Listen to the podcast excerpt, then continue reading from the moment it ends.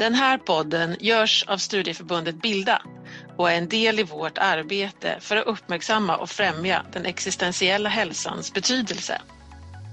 Bilda värnar rätten till att reflektera, provtänka och ändra sig i ljuset av ny kunskap och nya perspektiv. Så det som sägs och delas i de här poddsamtalen ska ses i ljuset av just det och inte som färdiga ställningstaganden.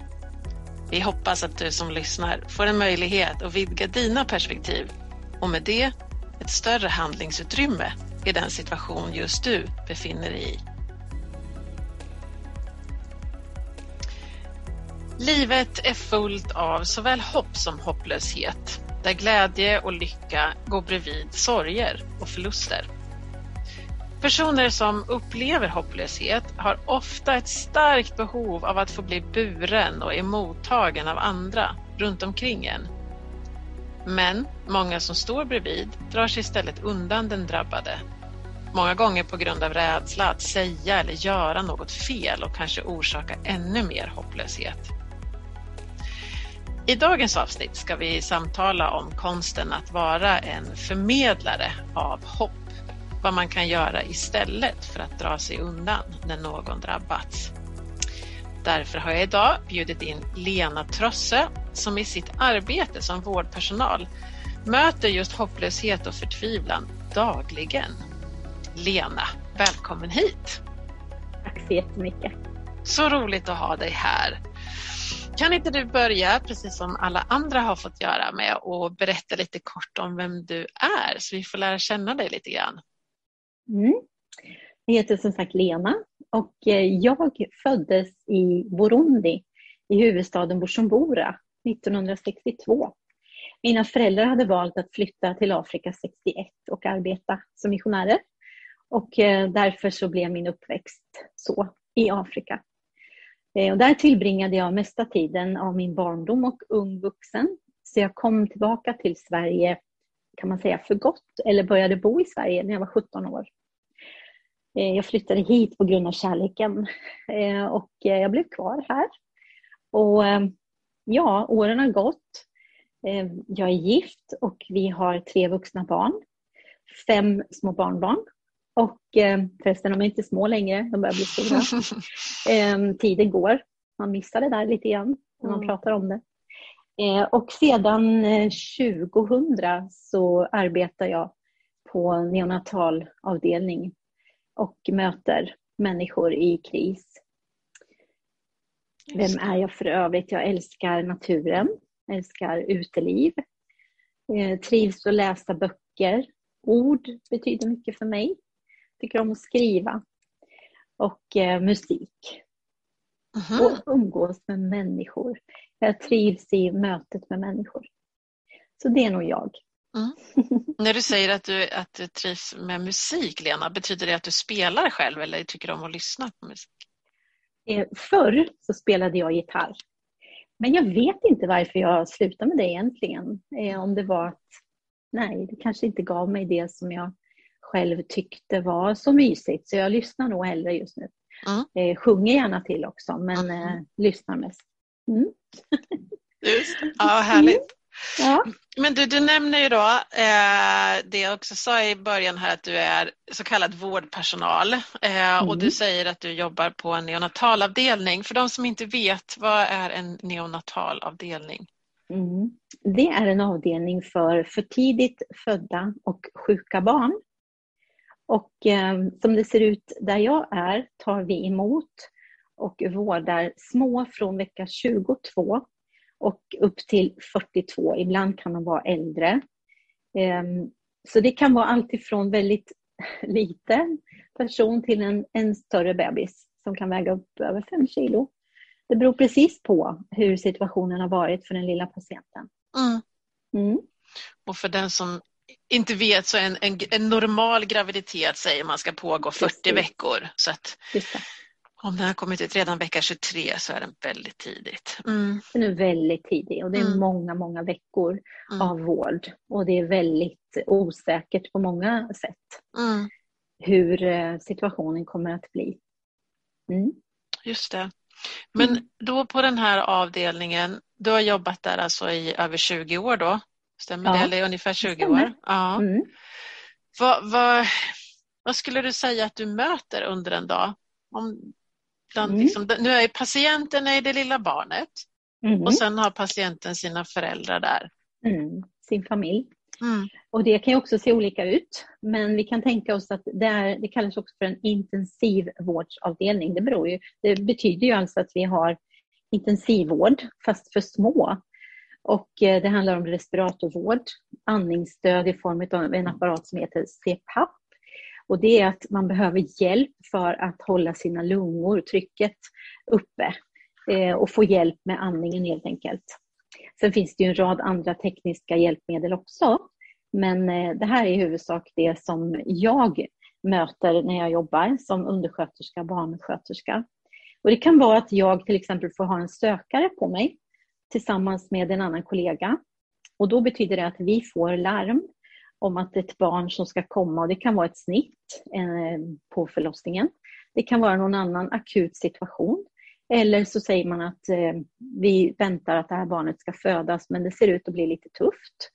Eh, kurvorna har förändrats, cytogen. Och det kanske blir ett snitt men det kan också bli en surklocka.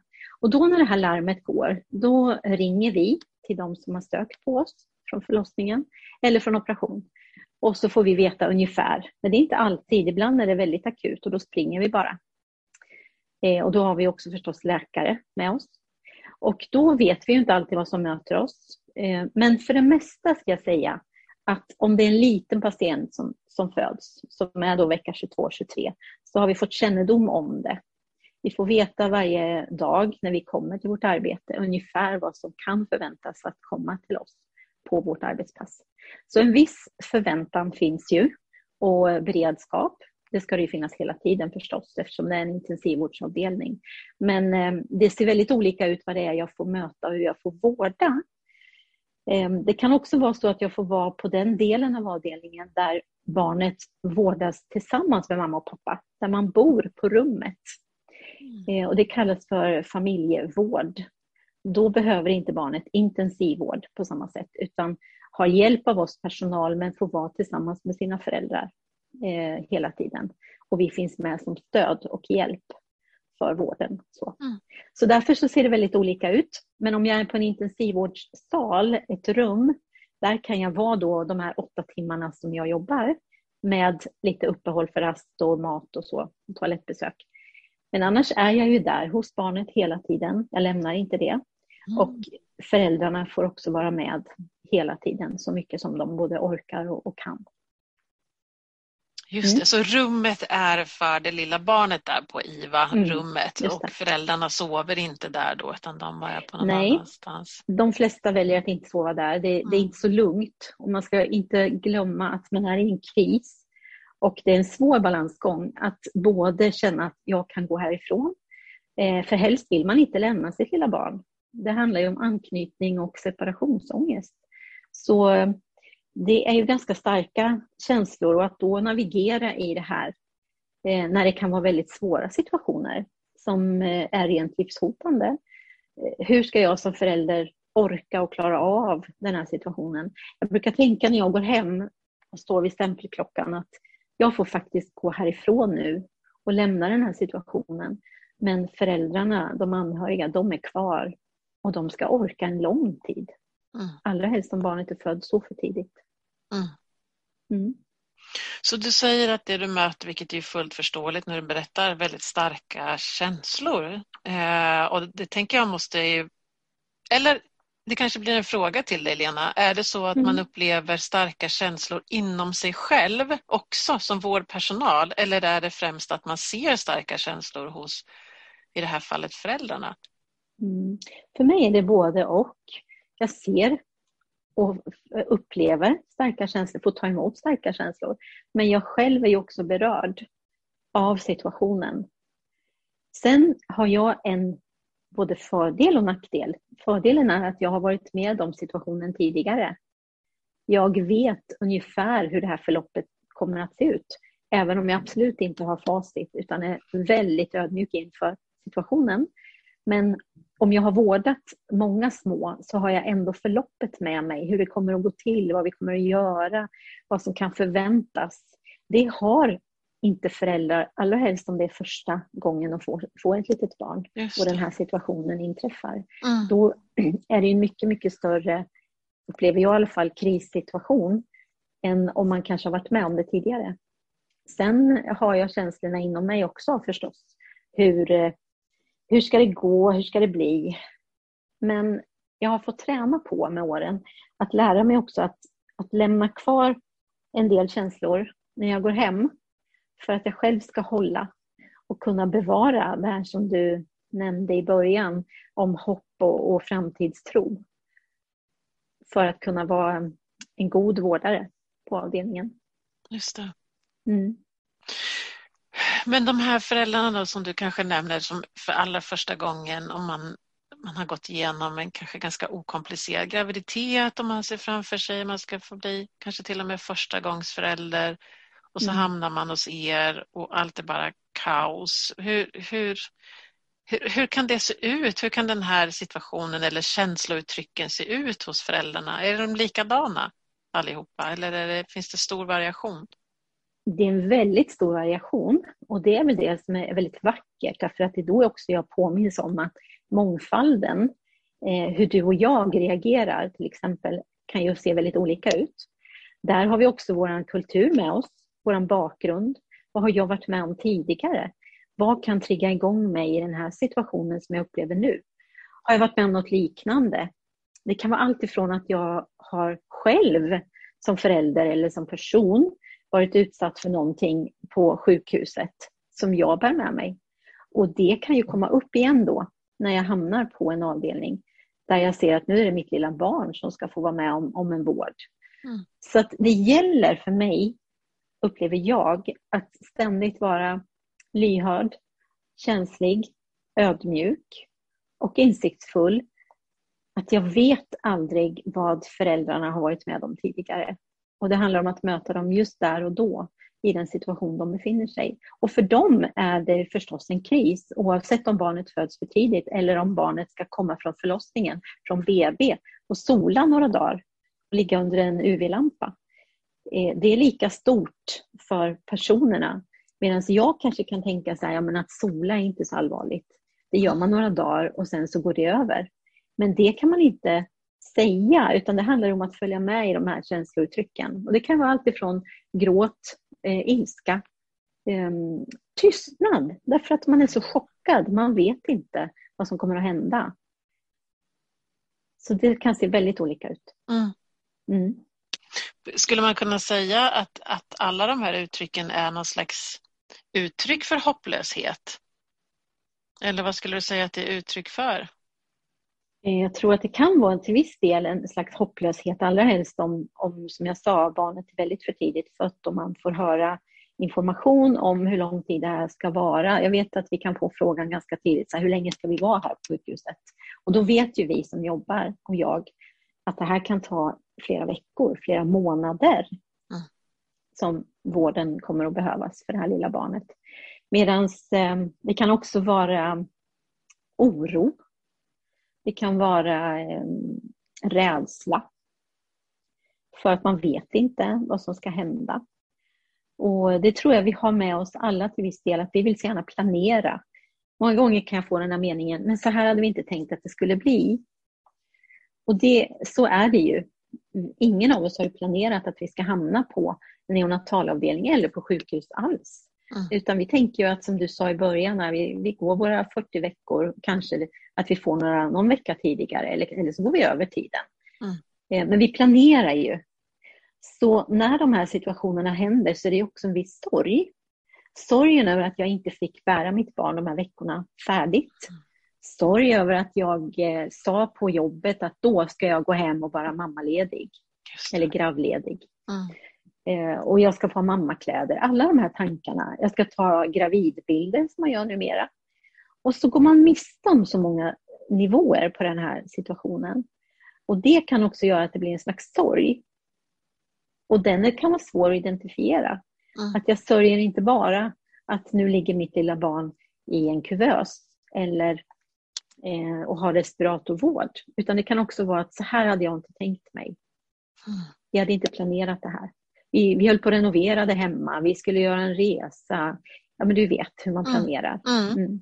Så allt det här hör ihop i den här krissituationen och då gäller det för mig att möta den och våga bekräfta de känslorna Mm. hos mamma och pappa. Och låta dem berätta sina tankar och känslor kring det som har hänt. Mm. Mm. Är, det det som, är det det du skulle säga blir ditt sätt att eh, bemöta? Du säger att låta dem få berätta med eget... Är det ett sätt att hantera deras känslouttryck? Mm. Ja, det skulle jag kunna säga. Alltså min roll i den här situationen är ju att vara där och ingjuta mod oavsett hur situationen kommer att bli. Mod att våga möta varje dag. Mod att kunna ta emot de besked man får som är både glädje och som är jättetuffa. Ehm, Och att eh, vara den som kan bära de här känslorna till viss del. Ehm, Jag kan inte bära alla människors känslor, men de jag möter just det passet, där kan jag vara väldigt närvarande i situationen. Lyssnande. Och ehm, förstås inte vara påträngande. För en del kanske bara vill vara själva i sin, sina funderingar ett tag. Men att ändå ge utrymme för möjligheten att få berätta. Möjligheten att eh, uttrycka sina känslor. Mm. Och inte vara rädd för det. Mm. Jag tänker att det, mycket det som, när du berättar så tänker jag att väldigt mycket av det de går igenom och som du beskriver handlar också så väldigt mycket om att förlora kontrollen. Jag tänker just Mm. precis som du säger det här när man är gravid, att man, går, man, man ändå förutsätter hur saker och ting ska bli. Mm. Eh, om man gör någon slags plan eh, och så går man miste om den och så vet Mm. man ingenting. Plötsligt så är det bara ett oskrivet blad Mm. vad som ska hända framåt. Och man, Mm. och man, eh, jag tänker att det mycket handlar om någon slags kontrollförlust också. Mm. Kan det stämma? Verkligen, verkligen att det är en kontrollförlust. Och eh, det är väl det svåra igen, som jag sa, att jag kanske då har som personal, utifrån erfarenhet, men med all ödmjukhet, för som jag säger, vi har inte facit. Vi kan bara tänka så här kan det bli och de här situationerna kan uppstå. Till exempel en av de stora orosmomenten när man föds för tidigt, det är ju dels att man är så omogen. Alla organ är så omogna. Eh, och man är så känslig för stimuli utifrån. Man ska ligga kvar i den här varma miljön i mammas mage och höra mammas hjärtljud och plötsligt så är man utanför och ska kunna eh, hantera så mycket saker. Man ska andas, man ska kissa, man ska bajsa, man ska äta. Och allt det här är fortfarande så omoget i den lilla personen. Och då kan det ju vara att jag får bara följa med i det här och, och leda föräldrarna i hur de ska kunna ta till sig sitt lilla barn. Sitta och titta, se och förstå vad är det som händer nu? Vad är det som vi ska göra? Att kommunikation och information får vara så lagom. För ibland kan man tänka så här, man får massor med information, men första tiden så kan man inte ens ta in den. Man kan bara ta små portioner, man orkar inte. För det är så mycket egna frågor som rör sig här inne. Eh, Så det handlar ju också om det, att, att vara med och, och leda under tiden. De olika stadierna, de olika situationerna. Och där tänker jag att en av mina uppgifter, som jag ser det i alla fall, det är dels att se verkligheten. Vad ser vi just nu? Var befinner vi oss precis nu? Och det här gör jag tillsammans med mina kollegor och, och med läkarna. Det är ingenting jag bara gör själv. Men att jag är, är lyhörd för det. Och sen tryggheten. Att våga vara den, som jag sa tidigare, som står kvar oavsett hur situationen blir. För det kan förändras så snabbt. Det kan vara jättebra på morgonen till exempel när jag kommer. Och sen mitt på dagen så kan en infektion ha uppstått. Eh, och då är det ju ett kritiskt läge igen. Så att det är som jag sa en berg och en dalbana och där gäller det för mig då att vara den här tryggheten i den. Eh, att våga visa en omsorg mitt i den här berg och dalbanan. Och den kan ju vara allt ifrån att fråga eh, hur har ni sovit? Hur går det för er att äta? Jag brukar föreslå att de försöker gå ut och ta eh, lite luft, gå ut och ta en promenad, få se dagsljus, få se någonting annat mitt i den här krisen som gör att man orkar och, och, och håller i. Liksom. För det är så jättelång tid som det håller på. Mm. Sen är det också som jag sa tidigare att ta emot känslor. Och Det kan vara som jag sa, gråt till exempel. Och gråten, ibland vet vi inte varför vi gråter. Och jag har ett eget uttryck när det gäller mig själv när jag gråter ibland, att det är min själ som duschar. Mm. Därför det kan vara så att nu är det bara för mycket. Trycket på insidan är för stort. Jag kanske inte är genomledsen, men jag orkar inte just nu. Och då måste jag få gråta. Så tårar är inte farligt och jag tänker att jag ska inte trösta gråten. Utan Hur menar du då? Ska... Jo, för att gråten, nej, för gråten behöver ju få komma ut. Om, jag, om du kommer till mig och är ledsen och vill gråta och så ger jag dig känslan av att nej, men du ska inte gråta, nu är det bra. Mm. Så tycker jag ibland att jag har gjort fel också med, med barnen, med små barn. Att man tänker att det är farligt att gråta. Och jag tänker tvärtom, att, att gråten är det som gör att det här trycket på insidan försvinner. Och jag kan ta emot den gråten. Ibland är det alldeles tyst och tårarna får bara rinna. För det kan ju stå för så mycket. Eh, och att våga det. Och det har blivit bättre med åren. Men jag tror också att min bakgrund eh, ifrån Afrika där, där känslolivet var så bejakande och accepterat. Att eh, man fick gråta när man var ledsen. Det var inte konstigt, det var inte farligt. Det tröstades inte utan gråten fick vara. Liksom. Um, den har hjälpt mig att våga stå kvar och mm. ta emot de här tårarna. Och kanske ibland också dela dem. Det är ju inte fel. Så länge inte jag tar en familjs sorg och gör den till min så kan det vara vackert att se att jag som vårdpersonal också har känslor och empati och, och delar deras gråt. Mm.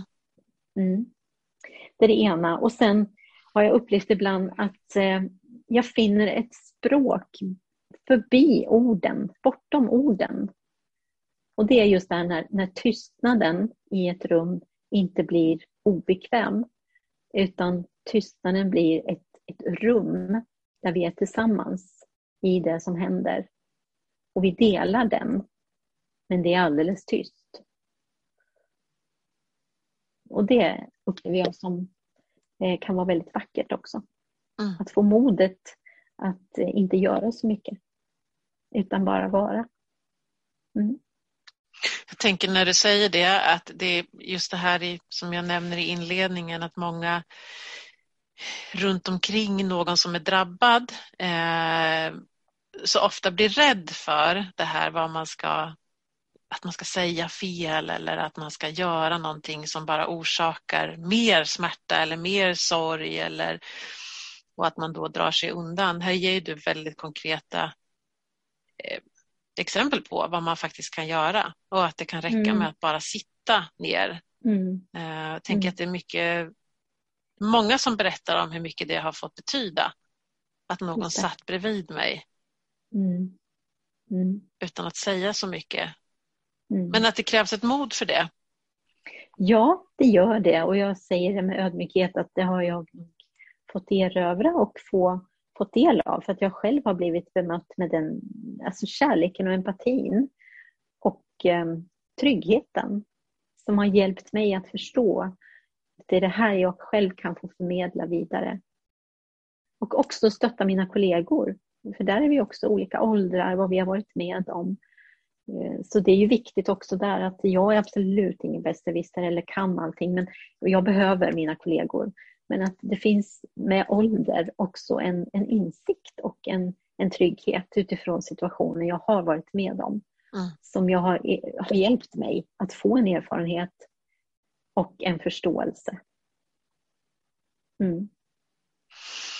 Mm. Det, jag tror att den, den, det är viktigt att stanna upp vid den för jag tror att många behöver det där konkreta. För det är många av oss som mm. har människor runt omkring oss som faktiskt lider av olika mm. anledningar. Mm. och just det här att, att faktiskt kunna Ja, ja, jag, tänker på en, vid ett tillfälle när, när, en, när jag var drabbad och en, en vän, jag var ju föräldraledig och hade en liten och så var det en nära vän till mig som också var föräldraledig och hade en liten och som kom hem till mig och vi bara satt och läste tidningen. Det var jätteskönt. Och, vi, ja. liksom, och jag visste att vi, hon, det finns ingenting hon kan säga som kan ta bort min sorg. Det finns ingenting som, som kan göra saken bättre av det hon skulle säga. Eller, men att hon satt där eh, och precis som du beskriver med att när tårarna kom och, och de kom i omgångar så, så sa hon ingenting heller, utan, men hon la sin hand på mitt knä. Och det var allt. Och det, var, det var verkligen allt. Det gjorde allt mm. för mig att få känna mm. att, att någon fanns där och tog emot mm. de där tårarna. För det var lite så mm. det upplevdes. Så jag tänker att det är det du beskriver där också. Och det jag mm. tycker är fint är att du beskriver det som utifrån din roll som, som personal. För många gånger tror jag också att när man jobbar inom ett människovårdande yrke som du gör, så vi pratar mycket i Sverige om att vi ska ha en professionalitet och professionalitet betyder ofta att vi ska hålla en distans. Mm. Eh, och här, ja, jag vet inte hur det skulle gå till eh, att hålla distans på det sättet att Jo, kanske man kan hålla en viss distans i att man som du säger att man inte gör det till min sorg, för det blir ju någonting annat.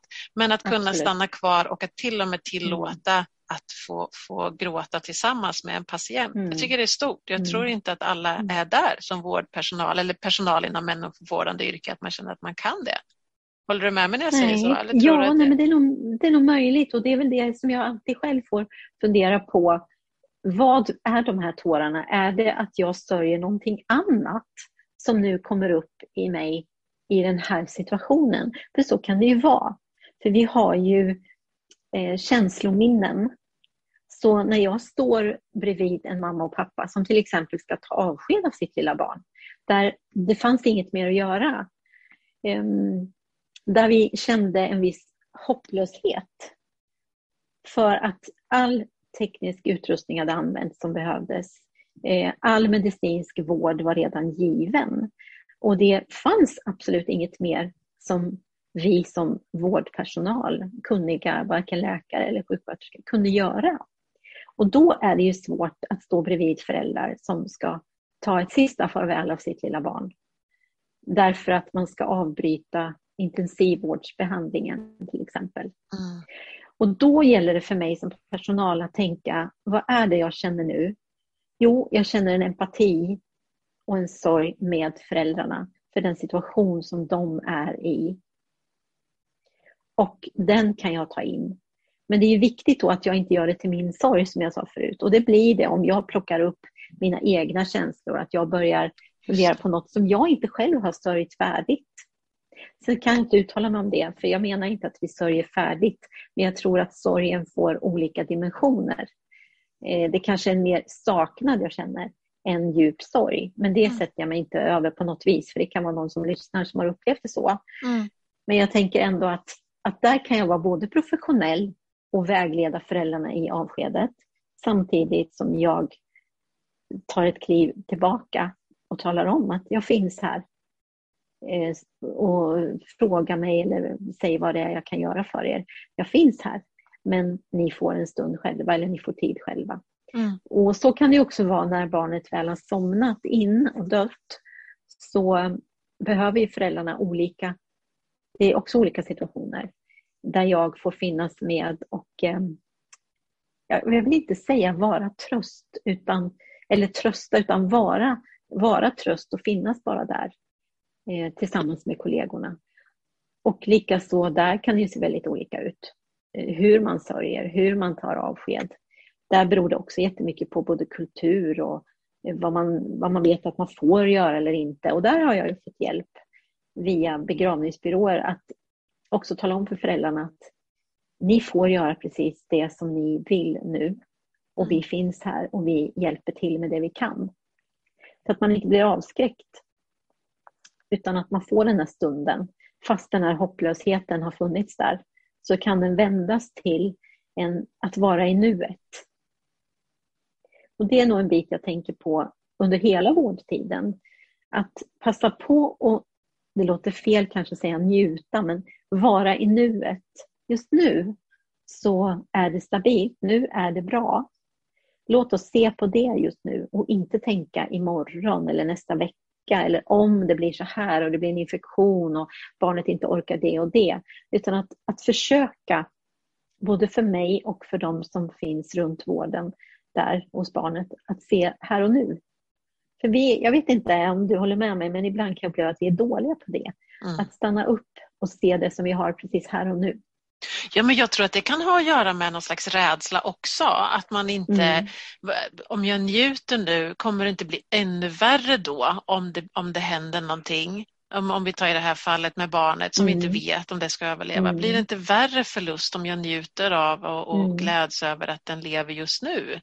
Mm. Kan det vara så? så? Den, den, känslan finns hos, hos många tror jag.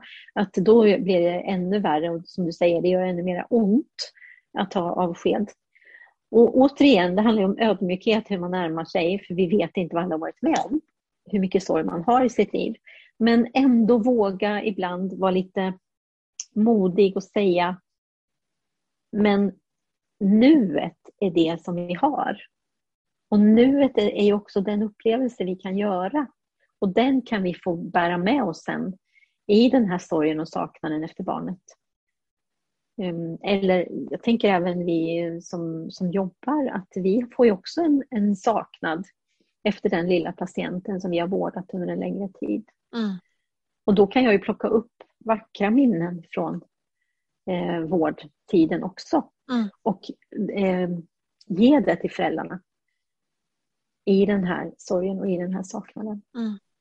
Mm. Och det jag tycker det, det som du lyfter fram nu, det här med att vara i nuet, det, det är ju inte en motsats heller till att Alltså du, du tar ju inte bort och säger att det är fel att känna oro utan det är snarare så att ja, men oron finns där men parallellt med den så kan vi vara i nuet på något vis. Mm. Tänker jag när jag hör vad du mm. säger också tänker hur, hur jag mm. själv, för det finns väl nästan inget värre än när någon säger att det ska du inte oroa dig för.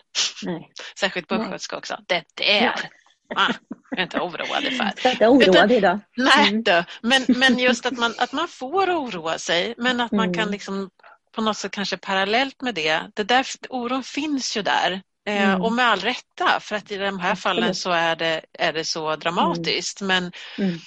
men som du säger, att ändå, att ändå hitta fokuset i här och nu tänker jag också att det kan mm. bli en sån otrolig styrka i och att man kanske också återtar någon slags kontroll eller makt över det som är här just nu. Just det. Mm. Även om jag inte kan kontrollera vara... vad som kommer sen. Nej, precis. Jag tror verkligen på det. Och att för mig har det också handlat många gånger om att jag, som jag sa till dig, jag kan aldrig lova någonting. En del mm. säger så här till mig när vi står, man står ju så många timmar tillsammans med föräldrar hos deras lilla barn. Så det blir ju många, många stunder av både tystnad, trötthet, känslor men också de här samtalen som kommer så försiktigt som man får ta emot. Eh, och då skulle jag bara vilja, om jag får, läsa mm. en fantastisk dikt som jag har i en bok som Lars Björklund har skrivit. Mm. Och eh, den här hjälper mig både när det gäller mig själv men också de föräldrar jag möter.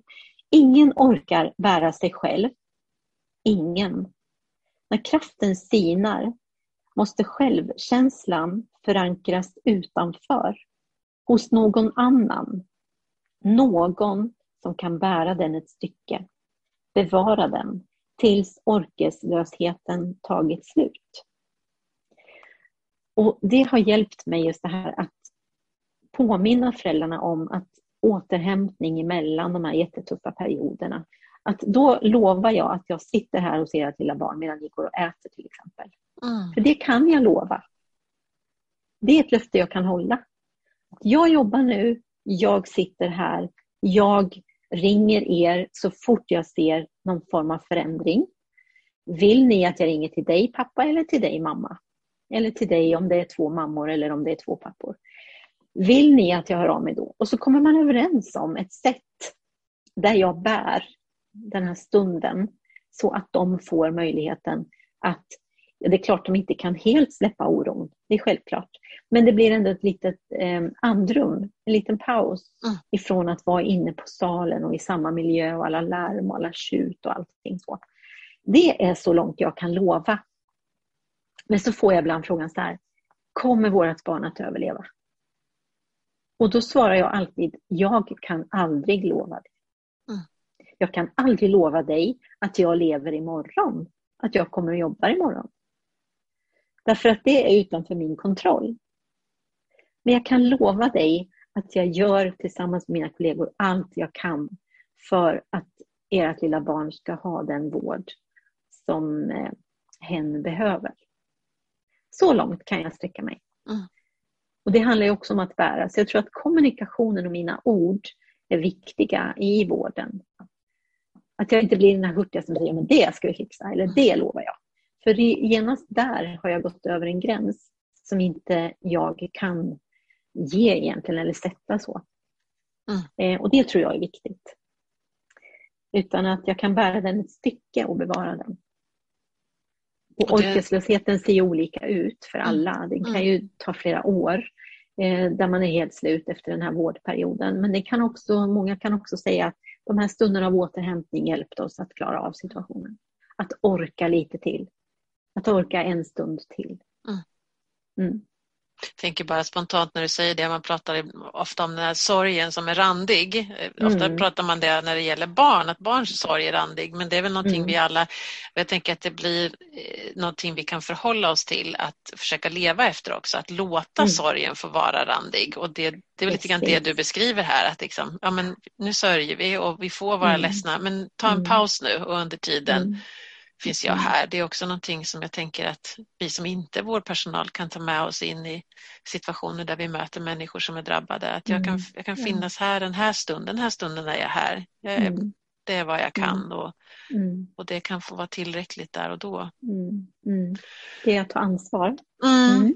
Men du, jag tänker på, vi har pratat, rört oss väldigt mycket om att liksom ja, men det som kanske snarare benämns som just hopplöshet. Men jag vet ju att mm. du får vara med om, och du har nämnt några saker, att ni får vara med om fantastiska situationer och upplevelser av hopp.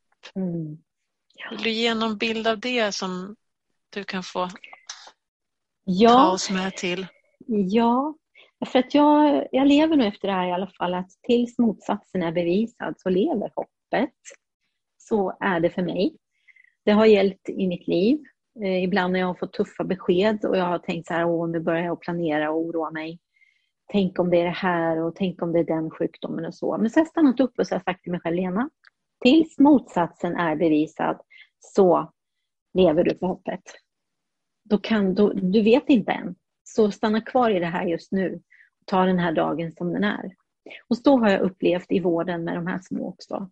Som jag sa, det är en berg och dalbana. Men eh, jag har, en, jag har ju många vackra berättelser också som sagt där eh, vi visste inte men det blev fantastiskt bra på alla sätt och vis. Men det är en liten person som har eh, etsat sig fast och det var en liten patient som föddes i vecka 23 plus några dagar. Och eh, väldigt kritiskt och väldigt ovisst. Ovisshet går väl ihop med det här med hopplöshet till viss del, tänker jag. Eh, när man inte vet Eh, och då sätter man ju upp olika bilder om hur det kan bli och hur det skulle bli. Och här fanns dagarna det såg väldigt mörkt ut med infektioner och så vidare. Men jag fick en känsla, jag kan inte säga vad jag var, men, men jag fick en känsla inom mig att det här är en liten krigare. Det finns en sån styrka i den här lilla kroppen som bara vill leva och som bara vill ta sig an det som ligger framför. Och eh, tiden gick, det var många veckor, det blev till eh, månader. Och så kom det en dag då jag fick vara med om första badet. Och då badar man i ett mobilt badkar inne på salen som man fyller med, med varmt vatten. Och så förbereder man med varma handdukar och så vidare för att inte barnet ska bli nedkylt. Och det var ju spännande och återigen, vi vet ju aldrig eh, om det lilla barnet tycker det är skönt att bada eller inte. Men när den här lilla personen kom ner i badet så visade hen med hela sin varelse att det här var superskönt. Mådde jättebra, både i puls och syresättning och ja, visade verkligen att det här var välbehag. Och jag blev så här jätte, jätterörd när jag visste hur det hade varit. Och nu var vi i den här situationen och fick njuta och, och se på. Så jag var väldigt uppfylld av den här känslan och då tänkte jag, jag måste gå och hämta någon av våra läkare.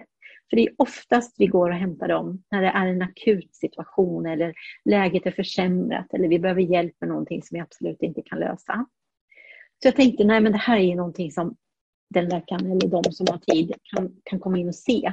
Vilken fantastisk eh, förändring och hur långt vi har kommit och hur bra det har gått. Och att vi kan njuta av det här tillsammans med föräldrarna. För de var ju alldeles upprymda också. Och så jag gick ut och fick tag till slut på en av våra läkare som hade vårdat den här lilla personen så, så länge och varit med om kritiska situationer. Och när jag hämtade henne så sa hon så här, men vad är det nu? Har det hänt något? Nej, sa jag. Det är så fantastiskt. Den här lilla personen ligger där i badkaret och har till och med räckt upp armarna ovanför huvudet och bara njuter av sitt bad. Och då börjar den här doktorn att gråta. Därför då såg hon framför sig de här situationerna som hade varit så faktiskt till viss del hopplösa och svåra och där ingen av oss visste hur det här skulle gå. Så hon kommer in där och tårarna rinner på henne eh, utefter kinderna. Eh, och då säger föräldrarna så här, men vad är det, säger de till henne. Jag blir så glad, det här är så fantastiskt. Att jag får se det här och vara med om det här. Och då lärde jag mig två saker. Det ena är förstås att, att som jag sa, hoppet, det har vi och det lever så länge det inte, alltså motsatsen är bevisad.